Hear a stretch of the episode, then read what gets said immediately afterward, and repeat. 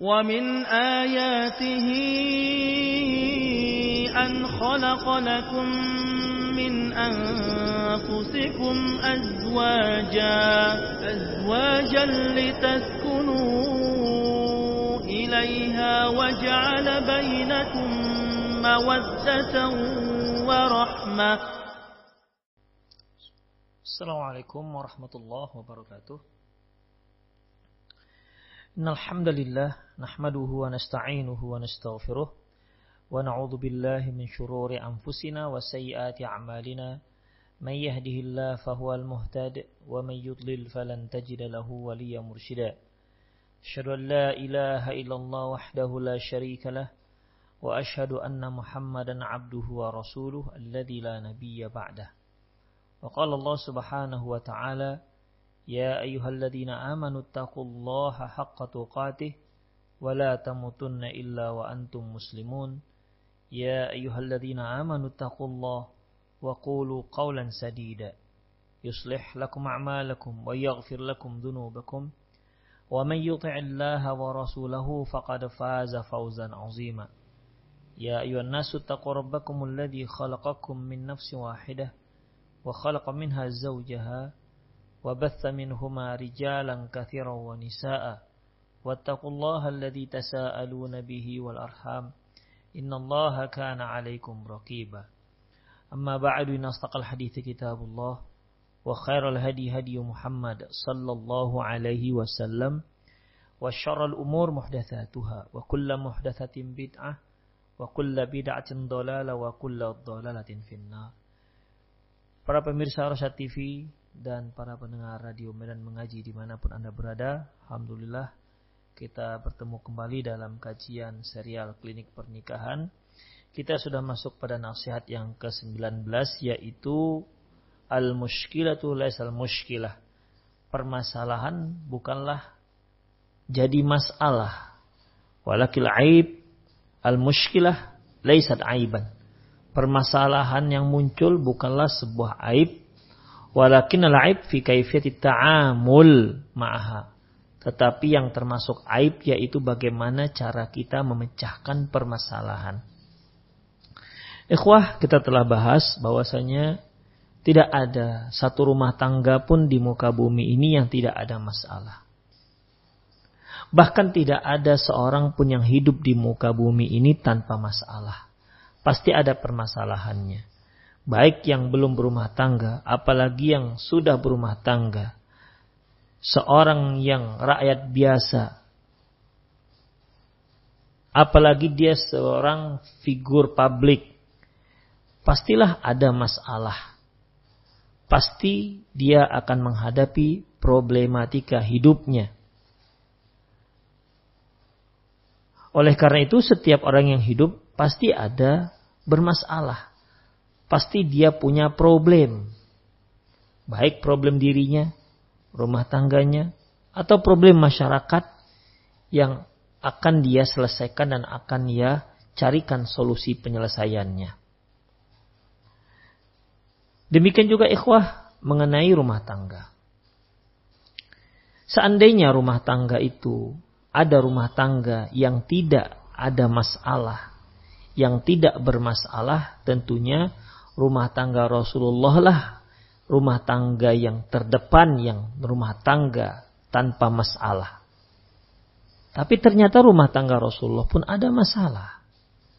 Dengan artian jika rumah tangga Rasulullah ada masalah, terjadi masalah, didera cobaan, di mana kita tidak ragukan bagaimana ketakwaan istri-istri Rasulullah SAW, ibu ummahatul mukminin, ibu-ibu orang mukmin yang langsung di bawah kepemimpinan Rasulullah Sallallahu Alaihi Wasallam. Artinya tidak disangkal lagi, tidak diragukan lagi. Mereka ini adalah orang-orang yang sangat bertakwa, bukan lagi sekedar takwa, tapi sangat bertakwa. Wanita-wanita di garda terdepan dalam masalah takwa. Karena langsung mendapat didikan dari Rasulullah Sallallahu Alaihi Wasallam yang merupakan Sayyidul Anbiya, Sayyidul Mursalin, Khalilur Rahman. Jika rumah tangga yang seperti ini ada masalah, apalagi rumah tangga kita. Yang ketakwaan kita ala kadarnya. Demikian. Allah Subhanahu wa taala firman, "Wa may yattaqillah yaj'al lahu makhraja." Barang siapa yang bertakwa kepada Allah, Allah akan beri dia jalan keluar. Setiap problem yang dia hadapi, Allah tidak mengatakan orang yang bertakwa itu tidak bermasalah, enggak. Tapi Allah mengatakan orang yang bertakwa akan diberi oleh Allah bagaimana diberikan hidayah, diberikan taufik bagaimana cara menyelesaikan masalahnya. Itulah seorang yang bertakwa. Sehingga masalah yang dia hadapi, pemecahan masalahnya pemecahan masalah yang terbaik. Ya, karena dia adalah orang yang bertakwa. Demikian ikhwah. Oleh karena itu penulis menyebutkan beberapa perkara yang memang jangan sampai dilupakan oleh seorang istri atau dalam rumah tangga ya baik suami atau istri dalam menghadapi berbagai problematika rumah tangga. Yang pertama yang telah kita bahas bahwasanya yang pertama yaitu bahwa yang namanya muskilah, problem ya masalah yang muncul itu ibarat badai. Ya. Orang kalau sudah tertimpa badai, dia tidak tahu mana jalan keluar. Oleh karena itu, dia harus tenang dahulu, berlalu dulu badainya, baru dia selesaikan masalahnya. Sebagaimana yang telah kita bahas secara panjang lebar. Yang kedua yaitu, cara menyelesaikan masalah yang kedua, jangan seorang istri itu keluar dari rumahnya baik lari dari rumah suaminya ataupun suaminya juga tidak boleh mengusirnya dari rumahnya. Sebagaimana yang Allah sebutkan dalam surat Tolak ayat 1. Ya, kecuali jika si istri melakukan perbuatan yang keji seperti perzinahan. Ya, seperti perzinahan. La tu, la tukhrijuhunna min buyutihinna wa la yakhrujna illa ayyatina bi fahishatin mubayyinah Jangan kalian usir mereka dari rumah kalian. Jangan kalian usir istri kalian dari rumah kalian. Dan juga si istri juga kalau ada problem jangan dia asik lari dari rumahnya. Ya, jangan, tidak boleh. Kecuali kalau memang dia melakukan perbuatan yang keji. Demikian. Jadi para istri dalam menyelesaikan masalah jangan cepat-cepat gegabah ataupun uh, emosi sehingga dia main kemas koper dan maksudnya akan lari dari dari rumah. Jangan. Karena hal itu akan membuat masalah menjadi lebih besar dan lebih ruwet dan rumit. Kemudian ikhwah, yang ketiga yang telah kita pelajari, perhatikan pokok permasalahan. Ya. Perhatikan pokok permasalahan. Jika ada permasalahan di dalam rumah tangga kita, diskusikan dengan suami. Ini masalah ini bagaimana? Ya. Diskusikan dengan suami ini masalah bagaimana? Dan diskusi di sini, ikhwah, jangan sampai melebar ke mana-mana. Ya. Cari titik permasalahannya dan selesaikan titik itu. Jangan dilebarkan ke mana-mana yang akhirnya membuat masalah akan semakin besar. Baik, kita masuk yang keempat. Ar-rabi'ah. Ma zadallahu 'abdan bi'afwin illa izzan. Allah Subhanahu wa taala tidak menambahkan kepada seorang hamba ketika dia memberikan maaf illa izzan kecuali dia akan semakin mulia. Qalahun nabiyyu nabiyuna Muhammad sallallahu alaihi wasallam. Itulah yang dikatakan nabi kita Muhammad sallallahu alaihi wasallam. Artinya apa? Rasulullah menyuruh kita udah maafkan.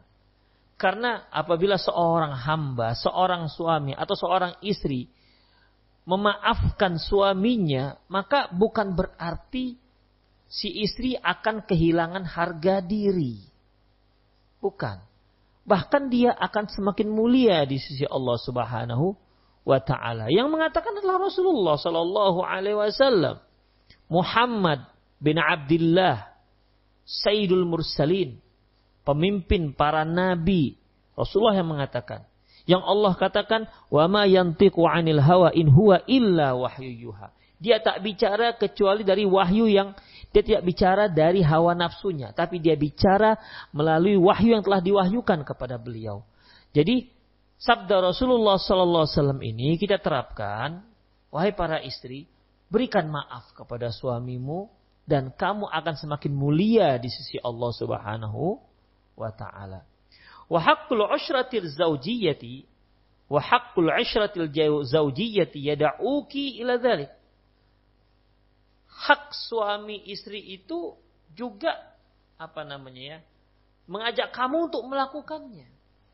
Artinya sebenarnya bukan hanya suami, bukan hanya istri yang memaafkan. Suami juga banyak memaafkan istri, istri juga banyak memaafkan sang suami. Ingat ketika ada seorang datang kepada Rasulullah Sallallahu Alaihi Wasallam, ya Rasulullah, wahai Rasulullah, kam kam na'fu an khadimin Berapa banyak kami harus, berapa kali kami harus memberikan maaf kepada pembantu-pembantu kami. Fasamat, Rasulullah diam. Diulangnya lagi. Ya Rasulullah, kam na'fu an khadim. Kam na'fu an khadimina. Berapa kali kami harus memberikan maaf. Rasulullah pun diam. Gak memberikan jawaban. Yang ketiga, setelah diulang ketiga kalinya pertanyaan ini, barulah Rasulullah SAW memberikan jawaban. Apa itu? Ta'afu anhum ta'afu anhum sab'ina marrah kulla. Setiap hari kamu beri mereka kemaafan 70 kali. Itu terhadap pembantu, terhadap hamba saya, apalagi terhadap pasangan kita.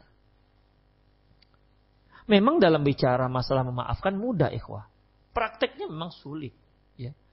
Memang untuk mendapatkan sesuatu yang mulia dan tinggi di sisi Allah Subhanahu wa taala memang penuh penuh tantangan. Hanya mereka yang berhati luar biasa bisa mendapatkan ini. Sering memberi maaf, memberi maaf, memberi maaf, memberi maaf Allahu Akbar. Ya. Itulah seorang yang memang berhati luar biasa.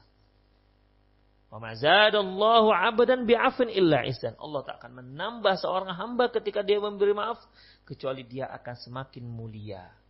Apalagi di sini terkait dengan hak suami dan istri yang hendaklah senantiasa memberikan kemaafan. Karena suami pasti ada kesalahan, ada saja kesalahan. Sebagaimana sang istri juga pasti ada saja kesalahan. Ya, tanpa kemaafan, maka rumah tangga akan menjadi guncang. Fala yang kusuki ayasbiqa afwaki iqabaki wa i'tiraduki wa i'tiradaki wa i'tiradaki. Dan tidak mengurangi harga dirimu, tidak akan mengurangi kemuliaanmu, yaitu apabila kemaafanmu mendahului hukuman dan apa namanya penentanganmu. Sebelum kamu tentang, udahlah dimaafkan. Sebelum kamu hukum, jatuhkan sanksi kepada sang suami. Ya, karena sudah jelas dia menyimpang. Tapi kamu maafkan lebih dahulu. Ya, memaafkan merupakan salah satu cara dalam menyelesaikan masalah. Fa inna hadza yahsumu maddatal mushkilah tidaan.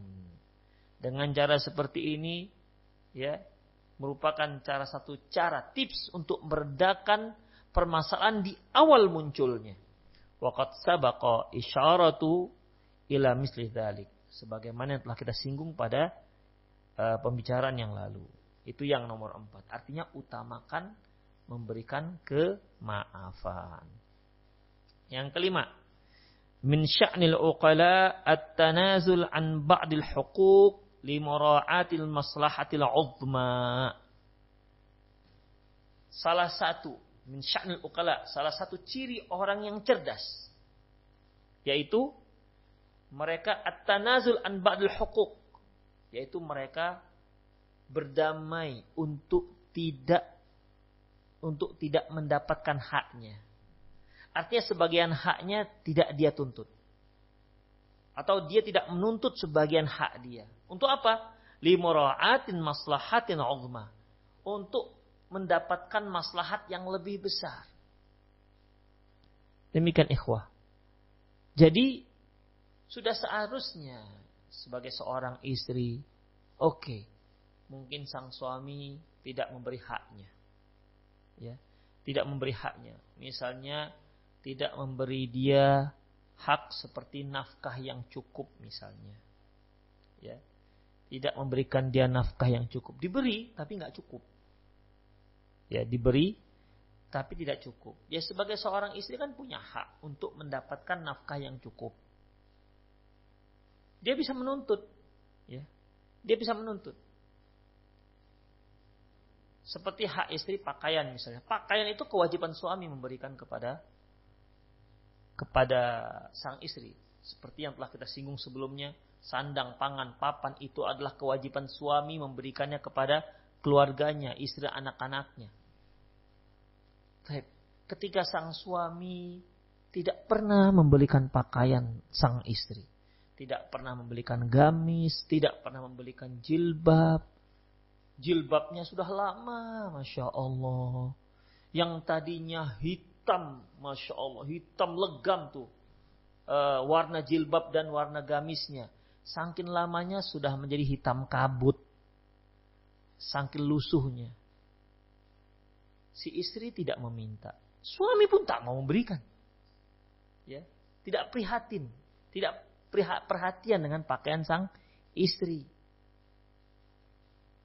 Kaos kaki istri sudah robek lah bagian jempolnya. Jempolnya sudah keluar seperempat.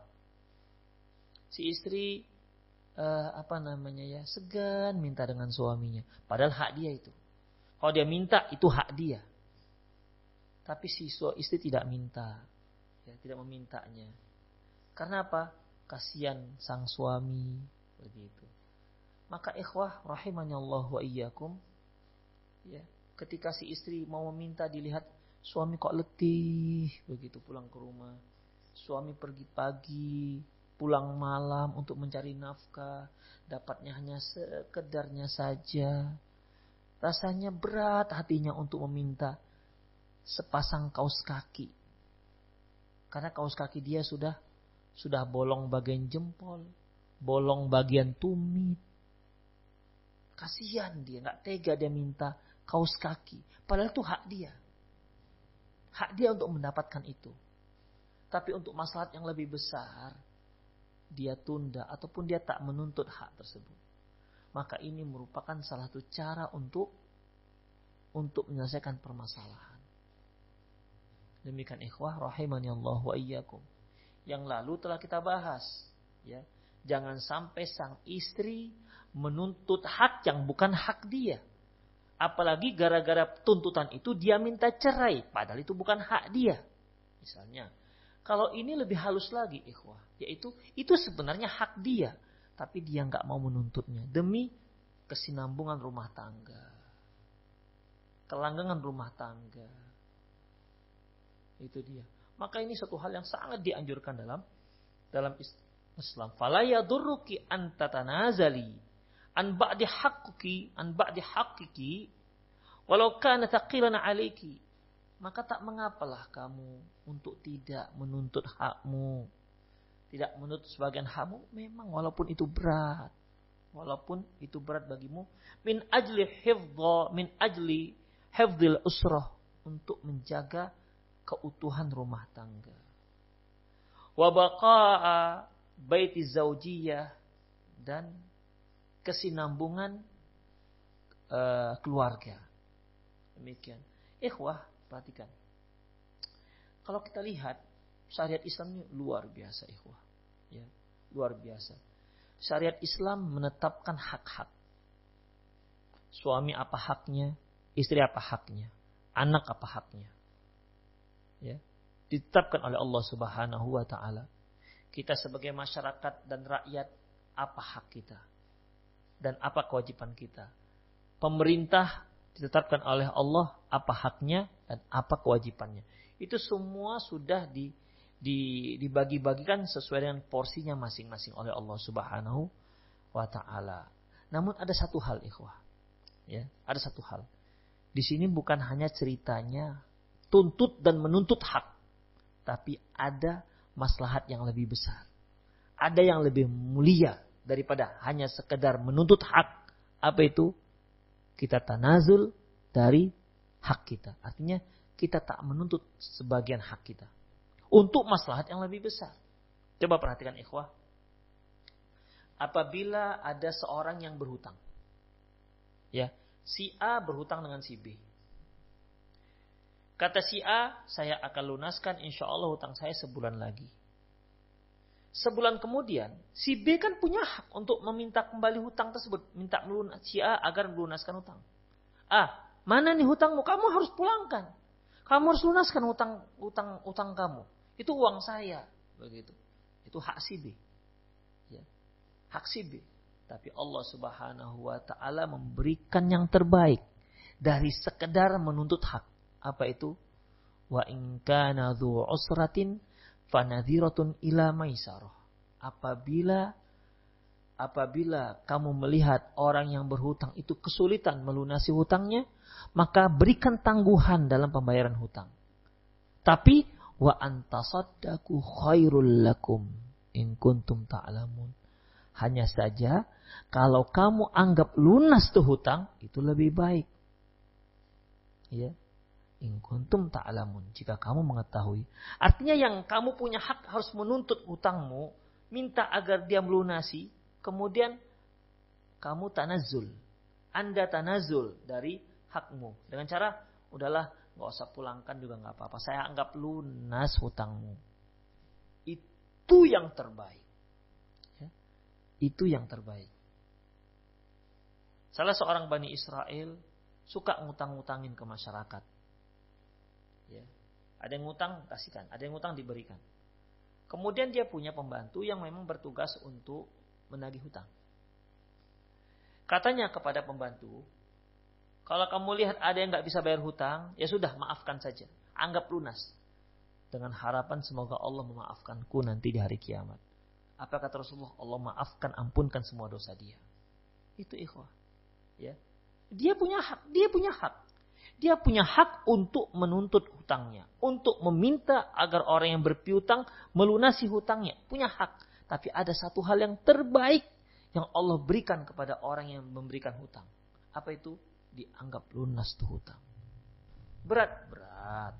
Tapi itulah yang namanya sesuatu yang mulia itu memang tidak mudah untuk digapai. Contoh pertama.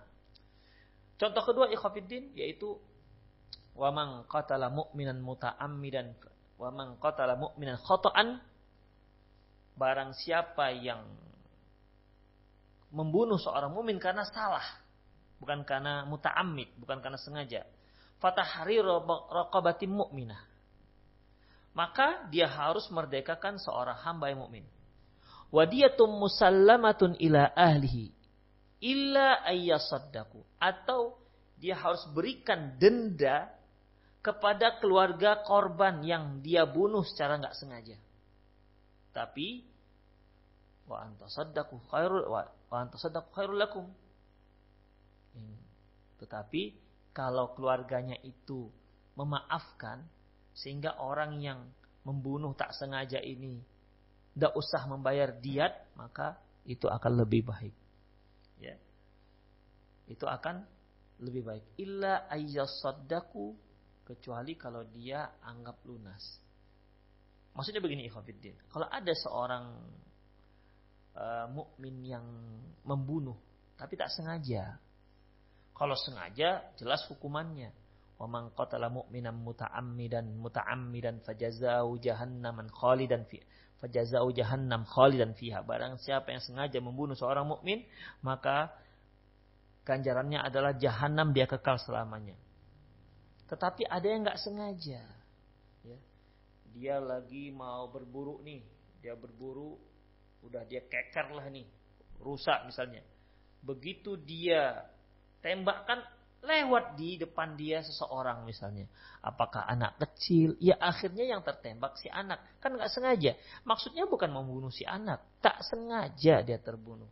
Membunuh si anak. Ini namanya wamang qatala mu'minan mut uh, khotoan. Barang siapa yang membunuh seorang mukmin khotoan karena tak sengaja, maka fatahari raqabatin mukminah. Maka hendaklah dia hukumannya dia merdekakan seorang hamba. Wadiyatun musallamatun ila ahli. Dan dia harus berikan denda kepada keluarga korban yang dibunuh karena tak sengaja. Tapi illa ayyasaddaku kecuali kalau si keluarga korban itu sudah redo, sudah rela, tidak usah diberi juga tidak apa-apa. Maka itu yang terbaik. Padahal denda itu tuh hak keluarga mereka, hak keluarga korban. Itu hak dia, 100% hak keluarga si korban yang terbunuh karena tak sengaja tadi.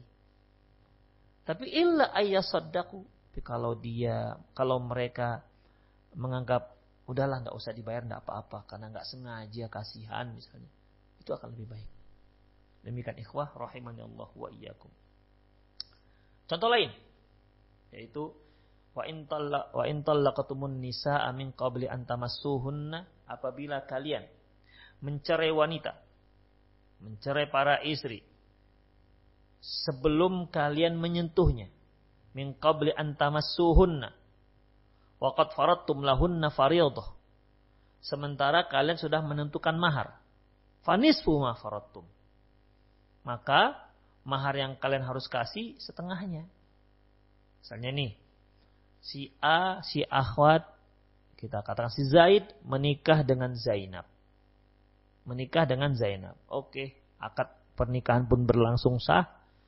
Namun, qadarullah masyafa'ala, sebelum mereka melakukan hubungan intim mungkin terjadi apa namanya pertengkaran atau tiba-tiba ada tugas yang mendadak sehingga mau tidak mau si suami harus menceraikan Zainab padahal mereka belum pernah serumah, belum pernah sekamar. Ya. Atau Allahu alam apa yang terjadi? Belum lagi mereka sekamar sudah terjadi pertengkaran misalnya. Allahu alam gimana?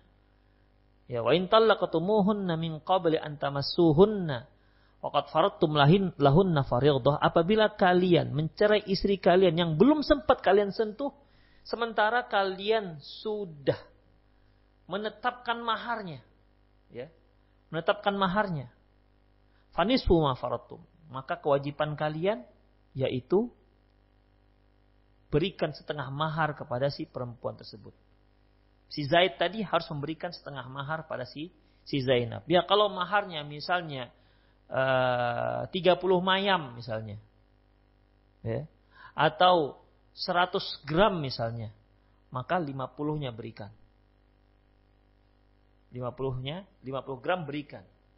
Illa ayya'funa ayya'fu alladhi biadi uqatun nikah. Kecuali kalau si wa, si laki-lakinya memberikan maaf atau orang yang di tangannya kecuali si perempuan yang memberikan maaf ataupun orang yang di tangannya ada akad pernikahan. Artinya kecuali kalau si uh, si suami memaafkan, udah nggak apa-apa. Kuberikan semua misalnya. Kuberikan semua. Hak si akhwat, hak si Zainab kan sebenarnya hanya 50 gram. Tapi kata si Zaid, udah nggak apa-apa, ku berikan semuanya. Kan 50 gram lagi itu hak Zaid. Zainab hanya punya 50 gram. Hak dia. Tengah mahar. Itulah hak mereka. Tapi kata Zaid, nggak apa-apa, dah ku berikan semuanya 100 gram. Atau sebaliknya. ya Atau sebaliknya. Kata Zainab, udah aku nggak usah dapat mahar nggak apa-apa. Kan seharusnya kan seharusnya Zainab dapat 50 gram. Tapi kata Zainab, udah semuanya nggak usah dikasihkan nggak apa-apa. Nah, ini artinya hak yang mereka tanazul dari hak. Jadi kalau kita lihat dalam Islam, ya, kalau kita lihat dalam Islam dibolehkan, ya, dibolehkan kita untuk tanazul dalam hak kita. Artinya, udah saya nggak dapat, nggak apa-apa. Demikian dibolehkan. Ikhwah rahimani Allah wa iyyakum. Itu dia. Jadi intinya yang kelima yaitu hendaklah cobalah tidak apa-apalah wahai para istri. Nggak mendapatkan sebagian haknya. Ya nggak mendapatkan sebagian haknya dengan harapan rumah tangga tetap langgeng. Rumah tangga tetap uh, menjaga uh, apa namanya kecintaan di antara suami dan istri. Demikian ikhwah.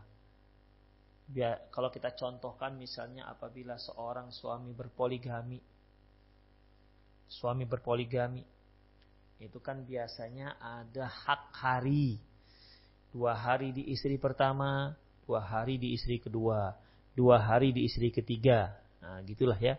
Itu namanya adil. Itu yang adil yang diwajibkan oleh syariat. Ya. Karena bagi siapa, suami yang enggak adil, uh, suami yang enggak adil, maka nanti ya yaumal kiamati eh dasyikaihi ma'il. Nanti datang akan datang di hari kiamat salah satu dari bahunya akan mereng begini. Tandanya ini orang yang berpoligami tapi tak adil. Baik, hari-hari ini kan itu hak istri-istri masing-masing. Demikian. Tapi mungkin sang suami sering tidak adil dalam masalah ini.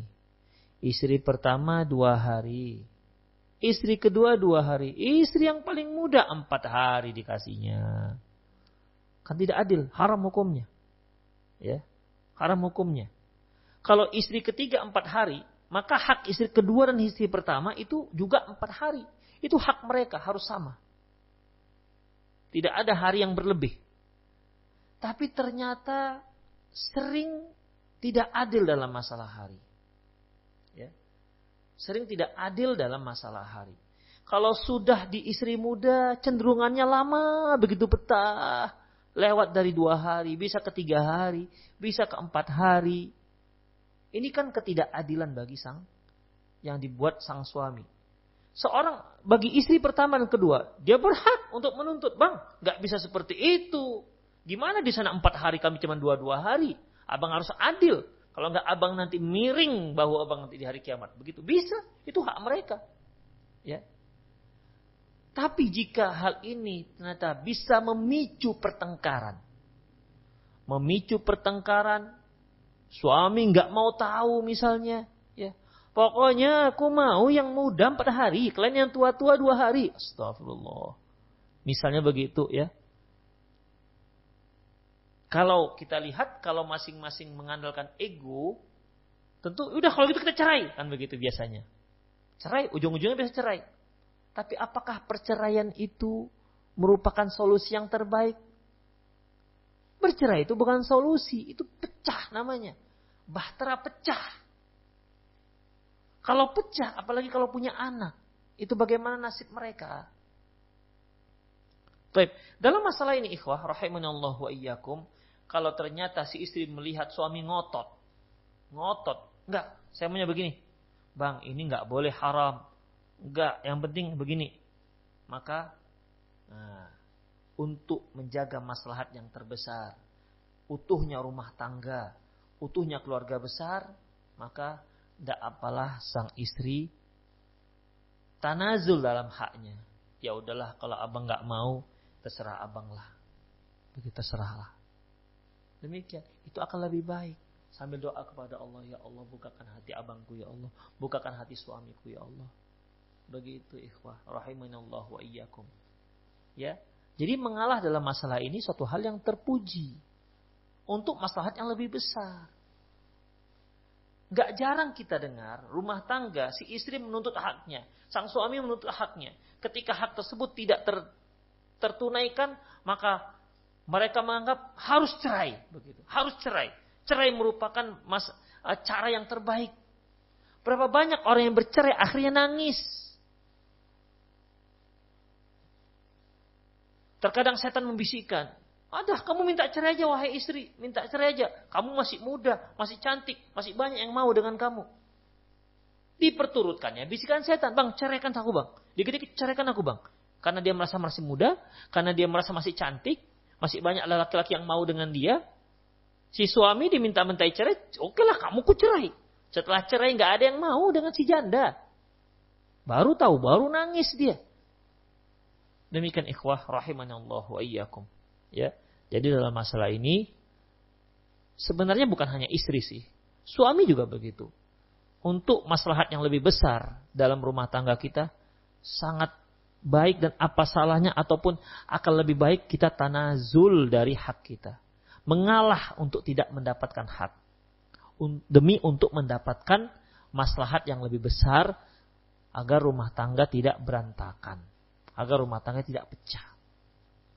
Demikian ikhwah. Ya. Itu yang nomor lima. Yang keenam. Iya kawal bahthu an thalithin yadkhulu bainakum. Hati-hati, jangan sampai kamu masukkan orang ketiga dalam masalah kalian berdua. Waqad taqaddama nahwa hadzal kalam yang lalu telah kita singgung fa idza hadathat mushkilatu fa idza hadathatil mushkilatu fala tatasarra'i bi ikhbari ahadin anha apabila muncul masalah di antara kalian jangan gegabah dengan tergesa-gesa menceritakan orang lain masalah tersebut. Hatta tuqaddimi sa'iral muhawalati lihalliha sampai kamu berupaya wahai para istri berupaya bagaimana caranya dengan berbagai macam cara untuk menyelesaikan masalah tersebut. Kamu selesaikan dahulu dengan dirimu dan suamimu. Wa kam min mushkilatin baina zawjaini zadat ta'qidan li ta'addudil atrafi fiha. Berapa banyak permasalahan rumah tangga semakin rumit, semakin ruwet ketika banyaknya pihak yang ikut campur. Faqad kanat fil asli baina isnaini. Padahal pada dasarnya yang menyelesaikan masalah ini hanya suami dan istri. Wal ara'u fihi maksumatun ala ra'yaini. Kalau sudah hanya berdua berarti pendapat juga hanya dua. Kalau terjadi perbedaan, pendapat suami begini, pendapat istri begini. Fa innaha uh, fa kaifa law al-ara'? Kalau seandainya masuk orang ketiga, itu bisa jadi tiga pendapat. Masuk orang keempat, jadi empat pendapat. Ketika ketika pendapat itu semakin banyak, otomatis akan semakin sulit untuk diselesaikan. Tapi coba kalau antara suami dan istri saja, maka pendapat itu hanya dua. Tidak ada orang ketiga. Demikian ikhwan. Kemudian, wataqata'atul hudud. Kemudian silang pendapat juga semakin banyak. Watasya'abat turuk dan jalan pun semakin banyak cabangnya.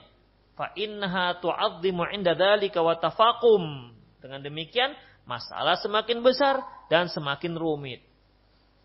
Masalah semakin besar dan semakin rumit. Bal rubbama yarghabu kullun minkuma fi islahil amri walakil Bahkan setelah masuk orang ketiga, keempat dan seterusnya, Padahal kalian suami istri sudah ingin untuk berdamai, tapi sudah sulit untuk melakukannya titik perdamaian semakin jauh.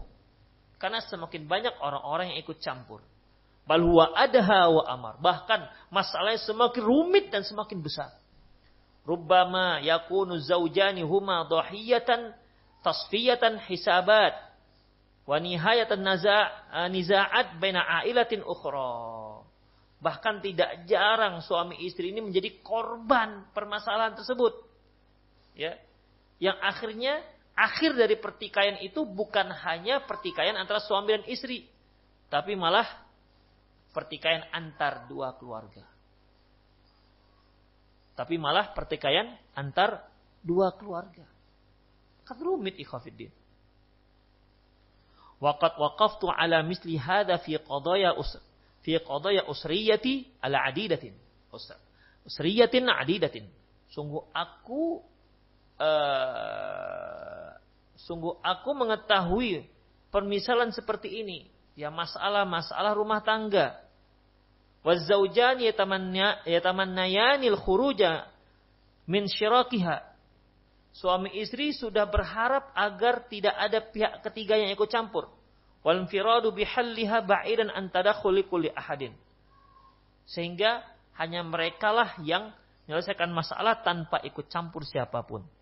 Wa ta'ammuli qaula qaula Allah qaula Allah taala. Coba kamu perhatikan firman Allah Subhanahu wa taala. Fa in khiftum shiqaqa bainihima fab'athu hakaman min ahli wa hakaman min ahliha. Apabila kalian khawatir dengan syiqaq bainihima pecahnya mereka berdua pertengkaran mereka berdua ya. Fab'athu hakaman min ahli wa hakaman min ahliha. Maka kirimlah satu hakim dari keluarga si perempuan keluarga laki-laki dan satu hak satu orang hakim dari keluarga perempuan. Iyurida islaha yuwafiqillahu bainahuma apabila ya apabila keduanya menginginkan islah maka Allah akan beri taufik mereka berdua. Innallaha kana aliman khabira sesungguhnya Allah itu maha mengetahui lagi maha khabira. Ikhwah rahimani Allah wa iyyakum. Coba perhatikan. Ya. Jadi di sini ketika ya ketika suami istri sudah tidak mampu menyelesaikan permasalahannya. Maka dan dikhawatirkan dikhawatirkan rumah tangganya akan pecah. Jadi seolah rumah tangganya itu sedang berada di ujung tanduk. Baru boleh keluarga ikut campur. Itu pun setelah mereka yang menginginkan. Mereka menginginkan untuk menyelesaikan masalah ini dengan harapan mereka bisa berdamai. Bukan dengan harapan mereka ber, berpecah enggak. Jadi ketika keluarga masuk itu merupakan harapan dari e, suami istri ini. Mereka yang meminta agar kedua rumah kedua keluarga itu masuk dalam permasalahan ini. Dimohonkan agar mereka menyelesaikan permasalahan ini. Ya. Masalahnya sudah masalah rumit. Sudah di ujung tanduk, rumah tangga mereka sudah di ujung tanduk, sudah retak dan bahkan tinggal menunggu pecah. Sementara mereka ingin agar rumah tangga tak pecah. Itu dia. Jadi tujuan mereka memanggil kedua keluarga agar rumah tangganya nggak pecah. Itu tujuannya. Bukan agar dengan cepat semakin cepat pecah. Bukan begitu. Demikian. Jadi barulah boleh masuk orang-orang berikutnya. Wa kaifa antadakhu antudkhilal hakami baina tarfaini inna ma ja'a inda syiddati syiqaq baina zawjaini. Ya. Jadi masuknya seorang hakim di dari dua belah pihak itu ketika sudah rumitnya permasalahan. Ya. Permasalahan pertengkaran di antara uh, suami istri. Fala takhrujil muskilatu minal baiti ila ahadin mahma kanat manzilatuhu wa aqluhu. Maka jangan sampai problematika rumah tangga bisa bocor kepada siapa pun bocor kepada siapa pun. Walau dia dianggap orang yang berakal, yang cerdas.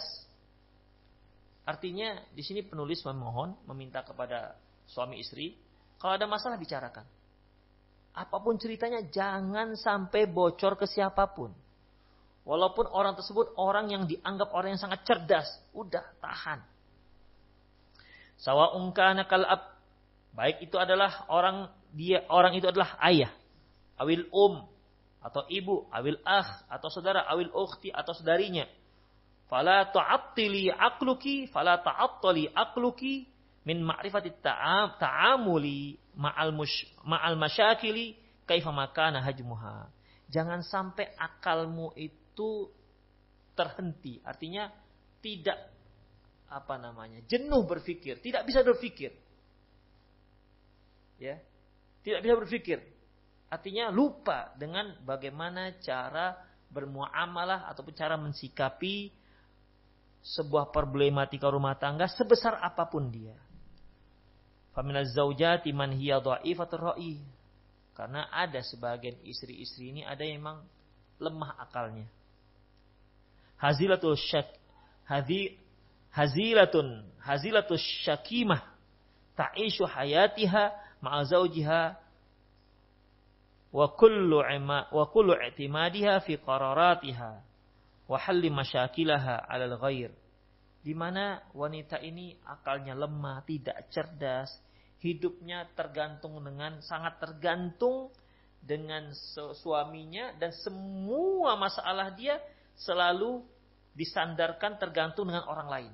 Selalu minta orang lain, selalu apa pendapat orang lain, selalu begitu. Hanya orang lain, orang lain, orang lain seolah orang lain itulah yang bisa menyelesaikan masalahnya. Wahada min akbahi sifatil mar'ah. Ini merupakan sifat karakter perempuan yang sangat buruk. Itulah ikhwah yang keenam. Artinya yang keenam upayakan jangan sampai masuk orang ketiga dalam setiap penyelesaian dalam menyelesaikan masalah problematika rumah tangga. Sebesar apa pun, serumit apa pun masalah tersebut, selesaikan cukup antara suami dan istri. Kalau memang sudah semakin gawat, sudah semakin rumit, sudah sesak dada untuk menyelesaikannya, buntu otak untuk me mencari jalan keluarnya, maka boleh. Silakan cari orang-orang yang terbaik ya, orang-orang yang terbaik yang tentunya megang amanah yang tidak membocorkan masalah tersebut kepada orang lain. Demikian. Namun kalau masih bisa berdua selesaikan, selesaikan. Kalau masih bisa diselesaikan dengan berdua, maka selesaikan dengan cara berdua. Kalau bisa ibu nggak tahu, ayah nggak tahu, mertua nggak tahu, saudara-saudara nggak tahu. Ya, kalau bisa itu yang terjadi. Demikian ikhwah. Itulah yang nomor enam. Adapun yang poin ketujuh insya Allah kita bahas besok. Demikian ikhwah aku qouli hadza wa astaghfirullah li wa lakum. muslimin innahu wal. Bagi para pemirsa yang ingin bertanya, silakan layangkan pesan singkat Anda ke nomor yang ada di layar kaca Anda atau di nomor 0895 6113 27778. 0895 6113 27778. Baik, Assalamualaikum Ustaz. Saya mau bertanya, apabila imam sholat id lupa baca Al-Fatihah pada rakaat kedua dan makmum memberitahukannya setelah bubar, bagaimana Ustadz sholat idnya? Sholat idnya yang rakaat kedua tidak sah. Jadi bagaimana? Dia bangkit lagi. Bangkit lagi ke rakaat berikutnya di mana rakaat keduanya tidak dianggap. Ya, misalnya sudah selesai nih, tujuh takbir di rakaat pertama, kemudian bangkit ke rakaat kedua. Sudah melakukan lima takbir, eh nggak baca Al-Fatihah, langsung baca surat. Kemudian para makmum sudah mengatakan Subhanallah, tapi imam nggak melakukannya. Imam nggak nggak baca Al-Fatihah, dia ruku segala macam. Setelah setelah e, imamnya salam, makmum mengatakan, Pak, Pak Imam, tadi kamu nggak baca Al-Fatihah. Al-Fatihah itu rukun. La sholat liman lam yakra bi fatihatul kitab. Tidak sah sholat seseorang kalau dia nggak baca Al-Fatihah. Jadi bagaimana ini? Maka imam takbir lagi. Ya takbir. Ulangi lagi lima kali takbir. Kemudian baca Al-Fatihah. Kemudian baca surat. Ruku, iktidal, sujud. Duduk yang sujud, sujud. Kemudian tahiyat. Itu dia. Itu tahiyat. Kemudian dia sujud sahwi. Jadi rakaat ini untuk menggantikan rakaat yang kedua yang yang tadi dianggap tidak sah. Demikian ikhwah. Allahu alam bisawab.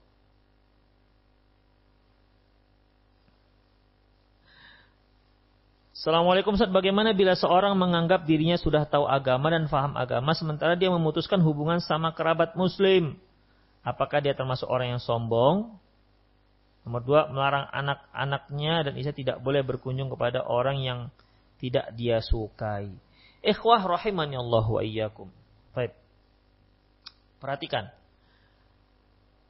Di sini ada tingkatannya.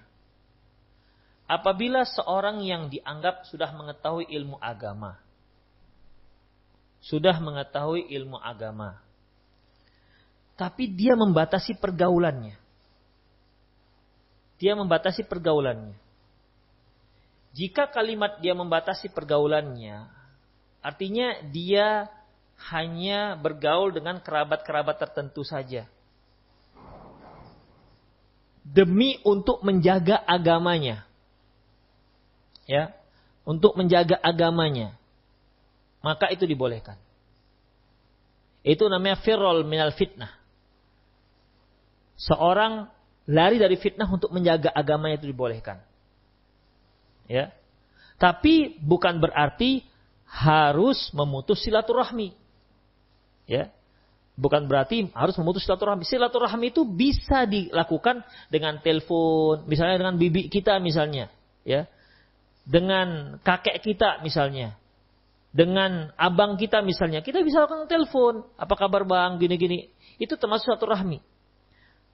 Kalau kita ketahui misalnya saudara-saudara kita, family-family kita, orangnya orang-orang yang memang gak mengerti agama, terkadang terlibat narkoba, cara hidup mereka, cara hidup yang betul-betul endonis, cara hidup yang bebas, sementara kita sudah hijrah, anak-anak kita sudah mengeta apa namanya, kita ingin membentengi anak kita dari pergaulan bebas family-family kita, maka boleh kita batasi pergaulan mereka. Kenapa? Khawatir nanti mereka akan menularkan penyakitnya ke anak kita. Boleh. Dan kita bersilaturahmi dengan cara yang tidak memudaratkan kita dan anak kita. Boleh silakan. Ya, boleh silakan. Dan itu tidak dikatakan sombong. Ya. Dan itu tidak dikatakan sombong. Karena yang dikatakan sombong itu sebagaimana sabda Rasulullah Sallallahu Alaihi Wasallam ketika seorang laki-laki datang kepada beliau Sallallahu Alaihi Wasallam ya Rasulullah mengatakan la yadkhul jannah man kana fi qalbihi mithqala habbatin minal kibr. Tidak akan masuk surga apabila di hati seseorang itu ada kesombongan sebesar biji sawi. Seorang berkata kepada Rasulullah, "Ya Rasulullah, ar-rajul yuhibbu ni'alu hasanan wa thiyabu hasanan." Ya Rasulullah, bagaimana kalau ada seorang yang suka kalau sendalnya bagus dan bajunya bagus? Artinya, apakah dia termasuk sombong? Kata Rasulullah itu nggak sombong. As al kibru yang dikatakan takabur sombong yaitu batrul haq wa ghamtun nas, menolak kebenaran dan meremehkan orang lain. Itu yang dikatakan sombong. Demikian ikhwah. Namun ada satu satu hadis di mana Rasulullah SAW mengatakan, al mu'min yukhalitun nas. Wa yasbir ala adahum khairun minal mu'min. La yukhalitun nas wa la yasbir ala adahum. Seorang mukmin yang bergabung dengan mukmin yang lain. Bergabung dengan masyarakat. Ya. Dan dia sabar atas gangguan masyarakat. Gangguan di sini mungkin bully mereka atau pengaruh mereka sabar tetap dia cegah begitu. Itu lebih baik Ketimbang seorang mukmin dia menghindarkan dirinya, menghindar diri dari masyarakat. Dan gak sabar dengan gangguan tengah masyarakat. Kenapa ikhwah? Seorang mukmin yang dia bergabung dengan masyarakat, dia tunjukkan kebaikan itu bagaimana. Di tengah masyarakat-masyarakat yang susah, yang rusak, itu akan lebih bagus. Itu tandanya dia sedang berdakwah di tengah-tengah masyarakat yang susah, ter, uh, yang rusak tersebut. Demikian ikhwafiddin. Sebagaimana sabda Rasulullah SAW, Tuba lil ghoroba. Badal islamu gharib, wa sayaudu gharib kama bada'a. Fatuba lil ghuraba. Bahwasanya Islam itu tadi munculnya asing dan akan kembali menjadi asing. Bahagialah bagi orang yang asing. Dalam hadis yang disebutkan alladzi yuslihun nas inda fasadihim. Yaitu mereka yang memperbaiki orang-orang di saat mereka sedang rusak. Demikian ikhwah. Atau dalam hadis yang lain yaitu mereka yang baik di tengah orang-orang yang rusak Ya, jadi ada tingkatannya. Ya, mereka sabar dan mereka bergabung dengan masyarakat itu lebih baik ya ketimbang dia menyingkir. Karena kalau dia bergabung, dia punya apa namanya peluang untuk berdakwah kepada mereka. Melarang anak-anak dan istri tidak boleh berkunjung kepada orang-orang yang tidak dia sukai. Nah, ini maksud, maksudnya tujuannya apa? Yang tidak dia sukai. Kalau yang tidak dia sukai misalnya dikarenakan akhlak orang tersebut, dikarenakan mereka orang-orang fasik. Di rumahnya di rumah uh, sarang narkoba misalnya. Banyak anak-anak mereka dikarenakan uh, banyak perjudian terlibat dengan perjudian misalnya. Jadi mereka itu dilarangnya anak-anak dan istri ke sana dikarenakan apa? Dikhawatirkan maksiat dan kefasikan mereka itu nular ke anaknya berpengaruh ke anaknya maka dibolehkan. Jadi lihat apa alasannya mengapa dia melarang anak dan istrinya ke sana. Tapi kalau dikarenakan sentimen pribadi maka tidak boleh.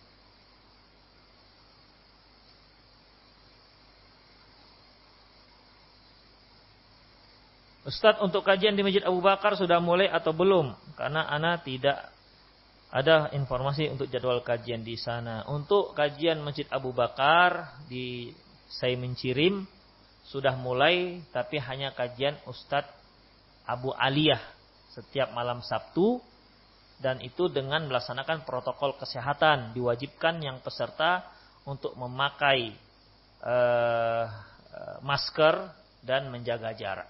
Demikian. Baru itu kajian yang dimulai di Masjid Abu Bakar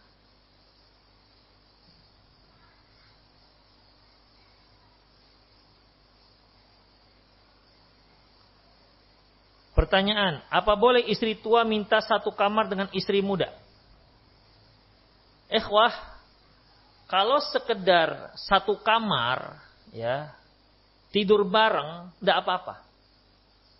Asalkan tidak terbuka aurat. Ya. Aurat wanita dengan wanita lain itu antara pusat dan lutut. Tetapi ketika mereka ketika melakukan hubungan intim itu tidak boleh dilihat dengan yang lain. Ya. Tidak boleh. Tidak bisa dia main bertiga. Haram hukumnya. Oke, suami boleh melihat wanitanya, istri yang pertama, polos. Sebagaimana dia boleh melihat istri keduanya polos. Tapi istri pertama tidak boleh melihat polosnya istri kedua. Haram hukumnya. Makanya ikhwah, salah satu sunnah berpoligami yaitu masing-masing punya rumah sendiri-sendiri. Makanya Allah Subhanahu wa taala firman tentang istri-istri Rasulullah, "Wa qarna fi buyutikunna." Wala tabarrajna tabarrujal jahiliyatil ula. Hendaklah kalian diam ataupun tinggal di rumah-rumah kalian dan janganlah kalian berhias seperti berhiasnya orang-orang jahiliyah dahulu. Kalimat di rumah-rumah mereka berarti masing-masing istri satu rumah. Kalau kita lihat bagaimana Rasulullah SAW, rumah-rumah istri beliau itu ada di sekitar Masjid Nabawi. Satu, satu orang satu rumah. Walaupun rumah sederhana. Demikian ikhwah. Jadi bukan satu kamar. Bismillah, bagaimana sikap orang tua yang tidak adil atau condong ke salah satu anaknya? Apabila orang tua cenderung ke salah satu anaknya, memang kalau sisi orang tua kita katakan tentu nggak dibolehkan. Ya, kita katakan bahwasanya tidak boleh orang tua itu cenderung ke salah satu anaknya. Setiap masalah selalu anaknya, anaknya yang nomor satu, anak yang nomor satu, selalu anak yang nomor satu. Ya, menampakkan bahwasanya bahwasanya anak yang paling dia cintai adalah yang nomor satu misalnya, atau yang paling bungsu misalnya. Sampai-sampai pemberian juga diutamakan anak yang bungsu, yang lain nggak dapat nggak apa-apa. Ini nggak dibolehkan. Sebagaimana peristiwa Nu'man bin Bashir ketika ayahnya Bashir ingin memberikan menghibahkan sebidang tanah. Lantas ibunya Nu'man mengatakan mensyaratkan boleh diberikan kepada Nu'man dengan catatan agar Rasulullah yang menjadi saksi. Ketika Rasulullah SAW di, di, didatangkan sebagai saksi penghibahan e, kebun ini, ya Rasulullah mengatakan, apakah kamu memberikan kepada anak-anakmu yang lain yang seperti ini? Ya, apakah kamu memberikan yang lain juga? Kata Bashir, enggak. Hanya Nu'man saja. Apa kata Rasulullah? Kalau begitu, aku tidak ingin memberikan saksi untuk perkara yang tidak adil. Perkara yang uh, yang jahat. Ya. Demikian. Karena apa? Karena seharusnya dia memberikan ke anak-anak yang lain juga. Demikian ikhwah. Rahimahnya Allah wa iyyakum. Tapi bagi kalau kita bagi si, bagi anak, kita sebagai anak, ya, tadi kan dari sisi orang tua nggak boleh dia lakukan itu. Tapi kalau kita posisinya sebagai anak, kita lihat orang tua kita cenderung ke salah satu daripada anaknya, maka hendaklah kita ikhlaskan saja. Toh itu kan abang kita juga. Toh itu kan adik kita juga. Ya, jangan sampai muncul kedengkian dan kebencian kita terhadap adik kita atau abang kita di mana dia mendapatkan kasih sayang lebih. Tidak apa-apa, dia abang kita dan dia adik adik kita. Kembali kepada masalah hak tadi itu. Udahlah mengalah dalam masalah masalah hak antara anak kandung dengan anak sambung diperlakukan tidak adil. Sebenarnya anak sambung itu bukan anak. Ya. Anak tiri itu bukan anak dia. Anak tiri itu yang bertanggung jawab adalah ayah kandungnya. Anak tiri ini kan ada ayah kandung. Apabila suami istri bercerai, kemudian si anak dibawa oleh istri. Oke, istri istri dengan suami bisa putus, tapi anaknya nggak bisa putus dengan ayahnya maka semua kebutuhan si anak itu wajib diberikan oleh ayah kandungnya. Kalau si, si istri menikah lagi dengan laki-laki lain, laki-laki lain itu tidak bertanggung jawab atas nafkah si anak yang dibawa oleh sang istri. Karena yang bertanggung jawab terhadap si anak adalah ayah kandungnya. Begitu. Jadi tanggung jawab ayah kandung terhadap anak yang dibawa oleh mantan istri itu tidak bisa lepas dan tidak bisa putus. Adapun kalau istri menikah lagi, suami yang kedua itu tidak bertanggung jawab sama dengan terhadap ke terhadap anak sambungnya, anak tirinya. Bukan berarti dia nggak boleh memberikan nafkah, boleh, tapi kewajiban tidak ada pada dirinya. Makanya tidak ada di situ adil dan tidak adil. Kalau seandainya ayah tiri tidak memberikan nafkah kepada anak tirinya, itu nggak berdosa dia, nggak berdosa. Demikian. Tapi tentunya dalam masalah ini dia hendaklah dia berikan juga. Dia karena posisi dia sebagai kerabat, tapi tidak sama posisi anak tiri seperti anak kandung. Makanya Allah mengatakan in ummahatuhum illallai waladanahum. Yang dikatakan ibumu adalah yang melahirkan kamu. Jadi ibu tiri, ayah tiri itu bukan ayah dan ibumu. Allahu alam bisawab.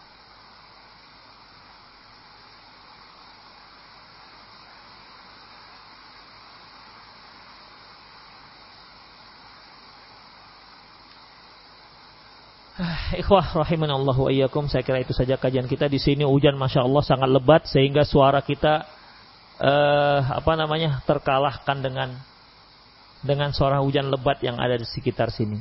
Demikian mohon maaf aku luka hadza wa astaghfirullah li wa lakum. muslimin innahu wal ghafur rahim. Subhanakallahumma wa bihamdik asyhadu an la ilaha illa anta astaghfiruka wa atubu ilaik. Wa akhiru da'wana alhamdulillahirabbil alamin. Assalamualaikum warahmatullahi wabarakatuh.